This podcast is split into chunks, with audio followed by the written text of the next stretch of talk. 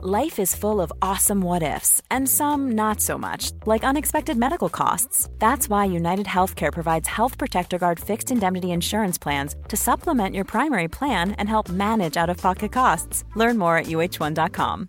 Hey, I'm Ryan Reynolds. At Mint Mobile, we like to do the opposite of what Big Wireless does. They charge you a lot, we charge you a little. So naturally, when they announced they'd be raising their prices due to inflation, we decided to deflate our prices due to not hating you. That's right. We're cutting the price of Mint Unlimited from $30 a month to just $15 a month. Give it a try at mintmobile.com slash switch. $45 upfront for three months plus taxes and fees. Promote for new customers for limited time. Unlimited more than 40 gigabytes per month. Slows. Full terms at mintmobile.com. Greetings, fans of the History of Byzantium podcast. This is Mark Painter, your fellow fan of the history of Byzantium and host of the History of the 20th Century podcast. You know, you might think that Robin and I are working the opposite ends of history, but you know what? I just did an episode that was a survey of the Balkans, and it included references to Justinian and Procopius and the Bulgars. And I distinctly remember Robin telling a story of Aegean islanders who self identified as Romans when Greek soldiers landed on their island during the First Balkan War in 1912. The acts and decisions of people long ago, for better or for worse, reverberate down through the centuries. And the acts and decisions of people of more recent times can and should be judged through the lens of history. Have they learned the lessons of those who came before? Or have they condemned themselves and everyone else to repeat them? In other words, history is a seamless web, and while I can't promise you a host with a mellifluous English accent that makes Americans like me swoon, I can promise you a thoughtful look at how the centuries past influenced the 20th century and how the events of the 20th century shaped the world we know today at historyofthe20thcentury.com.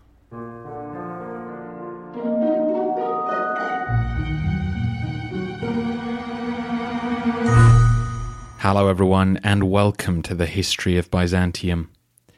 Episode 110 The Four Wives of Leo VI. Last time, we got to know Leo VI, known then and now as the Wise.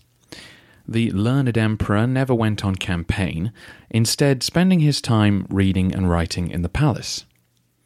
Aside from some nasty defeats to the Bulgars, the first 14 years of his reign were largely successful.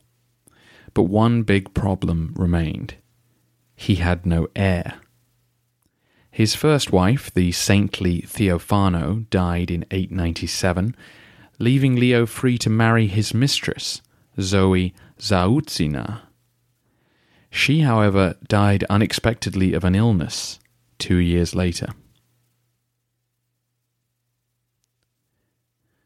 In Western Europe, for various reasons, the papacy had taken a pragmatic stance about a man having multiple wives. Marriage was, of course, sacred, but life was short. If your spouse passed away, God would forgive you for finding a new one. In the East, though, a different tradition emerged. Following the line of clergy like the great Basil of Caesarea, the Byzantines considered third marriages a form of fornication, requiring penance from the sinner. And a fourth marriage was out of the question. That was practically polygamy. These rules were confirmed in the new law books bearing Leo's name. In a world where God's favour was divined through secular events, some suspected that if the Vasilevs had not fathered a son after two marriages, then maybe he wasn't supposed to. Leo did have a brother who might produce imperial heirs. Not Stephen, the eunuch patriarch, of course, who died in 893, but his younger brother, Alexander, was very much alive. Alexander was undoubtedly Basil's son, as he was born well after Michael III had been murdered. He was nominally co emperor, but Leo kept him well away from power, and he indulged in a partying lifestyle. Alexander was married, but had also failed to produce any sons.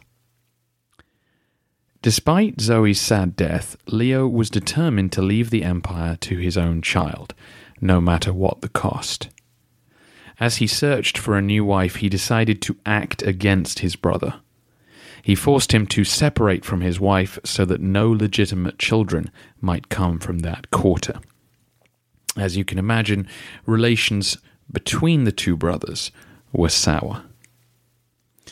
With Stephen dead, Stylianos Zaoutzis had appointed a friend of his, Antony, to be the new patriarch. Antony was willing to bend church rules and grant dispensation for Leo to marry for a third time. This was not unprecedented. Constantine V also had three wives, and doubtless swallowing their objections, the empire's clergy largely accepted the new union. The new Augusta was a celebrated beauty called Eudocia Vaiani. Soon after the wedding, she was pregnant, and nine months later, she gave birth to a baby boy named Basil. But sadly, Eudocia died in childbirth, and tiny Basil followed soon afterwards. It was very sad. But more than a few people felt that God had made his feelings clear about Leo, and this was his punishment. Euthymius, the emperor's spiritual adviser, told Leo to bury the pair quietly and avoid public spectacle. But Leo would have none of it, hosting a full imperial funeral for his family. We have no idea of the public reaction to these events. Presumably, there was more sympathy than condemnation amongst the general populace, but those who knew the emperor well were afraid that he would push for a fourth wife, and they saw nothing but trouble with that. The patriarch Antony passed away in 901 and was replaced by an old friend of Leo's, Nicholas Mysticus. The two men had studied together under Photius, and Nicholas had been given favorable positions in the administration ever since. That last name, Mysticus, is actually a job title. The Mysticus was some kind of private secretary or judicial official. Despite their friendship, Nicholas warned Leo that a fourth marriage was impossible. The church wouldn't stand for it. So Leo compromised, for now. He took a mistress and decided to wait until she produced a healthy son before acting again. This woman, another well known for her good looks, was Zoe Karbon-Opsina. She was from a wealthy Constantinopolitan family, and that last name is actually descriptive, meaning coal black eyes. Not long afterwards, during a procession into one of the city's churches, an assassin leapt out of the pulpit and struck the emperor with a club before being wrestled to the ground. Under torture, the man would not reveal any co conspirators, so it's possible he was a lone malcontent, but suspicion fell on Alexander, the emperor's brother. In terms of foreign policy, the second half of Leo's reign was marked by success on land and disaster at sea. In 901, the eastern themes went on deep raids around Melitene and Tarsus, dragging many prisoners home with them. And the following year, the Tagmata marched into Armenia to sack the city of Theodosiopolis.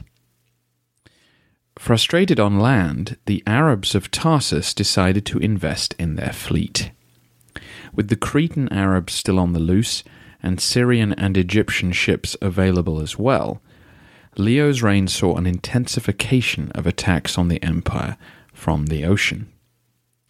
The Greek port of Demetrias was sacked in 901, the island of Lemnos ravaged a year later, and around this time the Sicilian Arabs sacked the Italian town of Rhegium. In 904, though, came the most shocking attack of all. The Caliph had appointed a former Roman soldier as admiral of the fleet. He is known to us as Leo of Tripoli, after the city in Lebanon where he'd converted to Islam. Leo knew the empire and its waters, and he managed to persuade his superiors to put together a combined fleet of ships from Egypt, Syria, and Cilicia. It's not clear whether Leo had a specific target in mind or was waiting to see which way the winds would blow. But he sailed straight through the Aegean and into the Hellespont. The alarmed Roman authorities gathered the imperial fleet under their commander Himerios and prepared to defend Constantinople. But Leo stopped short of the Sea of Marmara and instead sacked the customs port of Abydos. Abydos was where a lot of shipping put in to sell their goods and pay their duties. Leo knew this and collected a handsome booty from the surprised town. He then turned his fleet around and sailed west towards Thessalonica, the empire's second largest city. Disastrously, an earthquake had damaged the city's sea walls and they had not yet been repaired. As the citizenry scrambled, Leo's fleet bore down on them and set up a siege. Three days of desperate fighting followed before the Arabs broke through. Thessalonica had survived for centuries as the only place in the Balkans not to fall to the onslaught of Slavs, Bulgars, and Avars. But now its walls were breached, and Leo's men sacked the city. Not only did they take thousands of prisoners and lots of movable wealth, but they also freed Muslim captives and took about fifty ships from the harbour. Himerios and the imperial fleet shadowed them but did not attack, presumably because the Arabs matched or outnumbered them. It would have been irresponsible to intervene when defeat would have left Constantinople undefended. The poor Thessalonians then received no relief, and the emperor's prestige took a battering as the Arabs sailed home via Crete, selling slaves off as they went. In revenge, the general Andronicus Ducas led a raid into Cilicia, collecting as many prisoners as he could in the hope that he would then exchange them for the Thessalonians. But this did little to offset the humiliation. Especially as Simeon, Khan of Bulgaria, always alert to Byzantine weakness, marched into Thrace as soon as he'd heard the news. Simeon sent word that in exchange for not taking the city, he would like an improved peace treaty. And the emperor was in no position to argue. Simeon received recognition for Bulgar territorial gains in the Western Balkans. I'll elaborate on this at the end of the century, but it means Bulgar territory had massively expanded and now bordered Greece and Thessalonica. The two Christian kingdoms were alarmingly close, with the Slav tribes that had provided a buffer being absorbed into Bulgaria. When the 10th century narrative resumes, Simeon is going to prove to be a highly dangerous and proactive neighbor.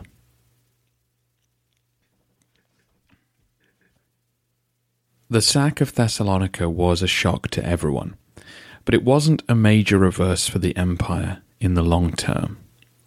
This was a rare moment when the Caliphate's naval forces were coordinated under a good commander. It will not be repeated. The Caliphate will continue to crumble, and the Romans will increase their efforts to eliminate the Cretan Arabs. It was their safe harbour in the Aegean that allowed dangerous raids like this to take place. Back at home, Zoe gave birth to a boy named Constantine. He arrived in the purple chamber of the palace and would prove to be healthy. This good news for Leo prompted yet another crisis within the church. Feelings were strong amongst a lot of clergymen that the emperor should not be permitted to marry for a fourth time. Enough was enough. This feeling was widespread enough that the general Andronicus Ducas began dreaming imperial dreams. The Eastern commander felt that if Leo wasn't going to have a son, then he was replaceable, and if he was going to legitimize a bastard child soon, it was time to strike now. Events moved quickly, though. Andronicus was at that moment on the Cilician border, preparing to administer the exchange of prisoners with the Arabs. But when one of his men abandoned his post and fled west, the general realized that Leo would soon know of his plans. Andronicus felt that the eastern armies would not support him in a civil war, and so he crossed the lines and entered the caliphate, taking his loyal retainers with him. In the capital, the patriarch Nicholas was in a difficult position. He knew that many in the church would refuse to accept this fourth union. Leo was already being bashed for his rank hypocrisy. In a sermon he'd written years earlier, he lambasted those who, instead of bathing in the pure waters of matrimony, prefer to wallow in the mud of fornication. The patriarch tried to negotiate to find a way out of this quagmire. He agreed to baptize Constantine in early 906 on the understanding that Zoe would leave the palace and not return. This neat solution was underpinned by breathtaking misogyny. The senior clergy were quite willing to legitimize the child for the sake of the empire, but another marriage was too sinful to contemplate, and so Zoe should be set aside. The bishop of Caesarea, Arethas, actually wrote the following to Leo why can you not now dismiss, with thanks, this woman who has given you the child you desired? As we dismiss a ship when her cargo is discharged, or throw away the husk which had brought the fruit to maturity. Of course, the Church had rules for a reason. They believed that some acts were sinful in the eyes of God, but this seems like a pretty shameful compromise that allows the male emperor and his male son to be given a free pass, while the innocent mother is banished and not allowed to raise her own child. Fortunately for Zoe, Leo had no intention of letting her go. Once Constantine had been baptized, he married her anyway. A palace priest doing the honors, well away from public eyes. The emperor knew that his son's succession would be disputed if his parents were not wed, and so he was willing to risk the condemnation of the church to ensure his son's legitimacy. Well, he got that condemnation all right. Nicholas and the bishops of the capital were outraged and threatened to excommunicate him. Several made it clear that he would not be allowed in their churches until he'd served his penance as prescribed by law. The situation was delicate. Nicholas knew that if he took on the Emperor's power, he would probably lose. There was some public outrage, but not enough to force imperial hands. Yet, if Nicholas just gave in and granted the Emperor another dispensation for this fourth marriage, he would lose all support within the Church. Trapped between a rock and a hard place, Nicholas agreed to Leo's suggestion that the Pope be called in to arbitrate. This was a clever move on the Emperor's part, because as we established earlier, in the Western Church, fourth marriages were allowed. More than that, of course, the Pope was being asked to come in on the Emperor's side, which at this point he was almost certain to do, because he needed Byzantine naval assistance in fighting the Cilician Arabs. Leo had avoided going to church in public during this period of tension, but with the synod due to be held in early 907, he decided he would be all right to go to the Christmas services in late 906. However, as he approached the Hagia Sophia, Nicholas called his clergy together to bar the doors. They refused to let the imperial entourage through, and twelve days later, on the Feast of Epiphany, the same standoff took place.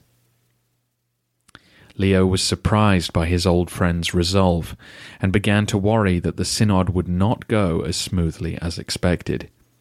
He asked the patriarch to come to the palace for further discussions, but other bishops accompanied him and refused to make any deals. By the end of January, Leo's fears got the best of him, and he ordered Nicholas and every bishop in the capital seized and removed from the city. The Vasilevs announced that he'd found evidence that the Patriarch had encouraged Andronicus Ducas in his rebellion. He probably didn't, but was on good terms with the general, which gave it a hint of plausibility. This heavy handed move was effective in the short term. When the synod was held shortly afterwards, it found in favour of the emperor's fourth marriage. However, it created yet another schism within the church, and Nicholas and his supporters will be back. Leo appointed his spiritual adviser Euthymius to be the new patriarch, but Euthymius was not the emperor's pet. He was a devout man, and though he accepted the synod's decision, he made it clear to Leo that this was not the end of the matter. He would crown his son, but he would never acknowledge Zoe as empress in church. Nor would he allow Leo to enter the sanctuary, as was an emperor's right.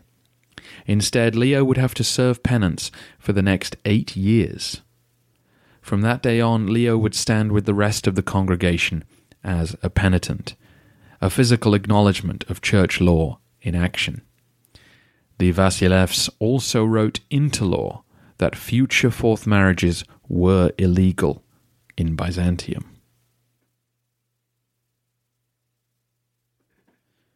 The emperor contented himself with this compromise. Up in the palace and out on the street, Zoe was the Augusta, and that was what mattered. Their son was accepted as the legitimate heir. He would be known to history as Constantine Porphyrogenitos, Porphyrogenitus, as you may have read it many times in English.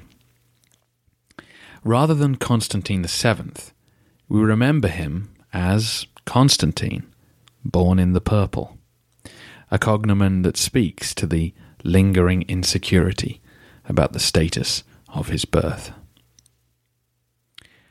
That same year, 907, a fleet of Rus ships arrived, threatening to sack the suburbs of the capital as they had done under Michael III. Leo got his agents in front of the armada quickly, though, and bribed them to leave. A treaty was organized between the two peoples a short while afterwards, and two of the most important concessions granted to the Norsemen were for their merchants to be allowed to trade at the capital and their warriors to serve on Byzantine campaigns. The lure of Roman gold was always tempting. The exchange of the Thessalonican prisoners had been delayed by Andronicus Ducas's defection, but in 908 it went ahead, and Andronicus's son and other retainers were welcomed home to the empire. Andronicus himself had died in Baghdad. Himerios, the admiral of the fleet, was also active, both to take revenge for Thessalonica and to stop the Arabs from ranging so far again. At some point, he sacked the Syrian port of Laodicea, but this did little to curb Saracen piracy. What would strike a major blow would be the reconquest of Crete. Both the sack of Thessalonica and his messy fourth marriage had damaged Leo's ability to claim he had God's support. Taking back the island would silence all doubts. As you know, we rarely get specific figures for Byzantine battles, but in this case we actually have the statistics of the Armada written down for us by Constantine Porphyrogenitos. Like his father, Constantine would do plenty of writing during his time on the throne, and he included the number of soldiers and sailors who took part in this expedition in a treatise he wrote on government. In order to reclaim Crete, the Byzantines employed 119 ships, 34,000 oarsmen, Then they transported a thousand men each from the Tagmata, the Thrakesion, the theme of Sebastea, and from the empire's Armenian allies. They were joined by about 11,000 marines, whose quality as soldiers is difficult to determine, and 700 Rus mercenaries. Sadly, though we know exactly who took part, details of the actual campaign are sketchy. It seems like the Armada was gone for eight months. Probably they landed on Crete but were unable to besiege the Arab capital successfully. And while they were fighting on the island, their ships were extremely vulnerable to being attacked. And this is what seems to have happened. Afraid of being trapped on the island, the men fled when ships from the Caliphate appeared. Led by Leo of Tripoli, the Byzantines were chased back into the Aegean and defeated near Chios. We have no figures for how many men made it home alive, but by the time Himerios got back to Constantinople, the emperor was dead. Leo had grown ill over the winter with what we suspect was dysentery. He made it to May of 912 before succumbing. He was only 45 years old and had governed the empire well, but with little luck, for 26 years.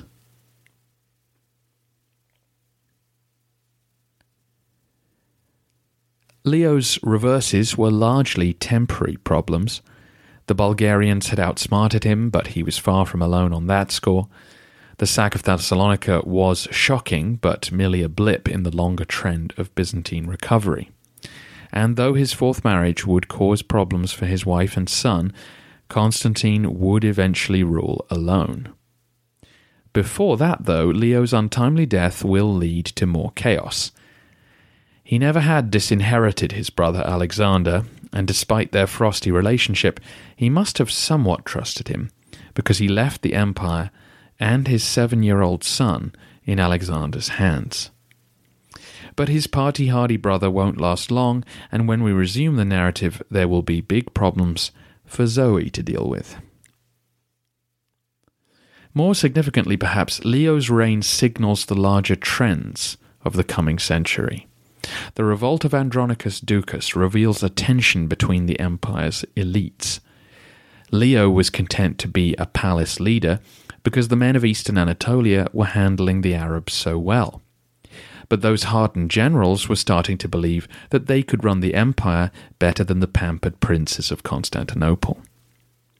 This is a development we will explore in more detail during our end of the century episodes. We will, of course, be reviewing changes in the Byzantine government, populace, and military across the last hundred years, as well as visiting the empire's neighbours to assess their relative strengths. And, of course, answering your questions. You still have time to send them in, so please do. One of the reasons Leo's reign seems like a bit of a failure is that the defeats are all big, showy moments the losses to Simeon of Bulgaria, Thessalonica, the inability to take Crete. But in the east, significant gains were made. The patchwork of Armenian, Byzantine, and Arab communities living along the mountainous frontier were slowly realizing that the Roman Empire was once again the biggest game in town. But because that area is so complicated to discuss, it will have to wait until its own dedicated episode during our end of the century tour. Hopefully, then, Leo's reputation can receive a little more gloss. And while you're waiting for those podcasts, why not check out Mark Painter's The History of the 20th Century, a podcast covering the best documented century in human history.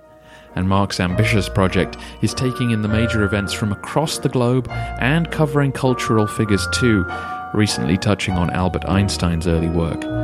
Check it out in the usual places or go to historyofthe20thcentury.com.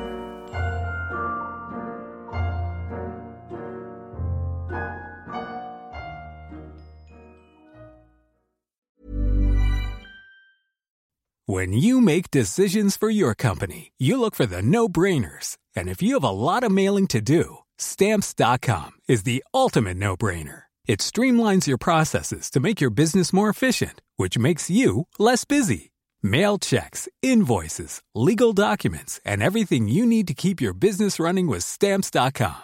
Seamlessly connect with every major marketplace and shopping cart. Schedule package pickups and see your cheapest and fastest shipping options from different carriers. With rates up to 89% off USPS and UPS rates. And with the Stamps.com mobile app, you can take care of mailing and shipping wherever you are. Make the same no-brainer decision as over 1 million other businesses with Stamps.com. Sign up with code PROGRAM for a four-week trial, plus free postage and a free digital scale. No long-term commitments or contracts. That's Stamps.com. Code PROGRAM.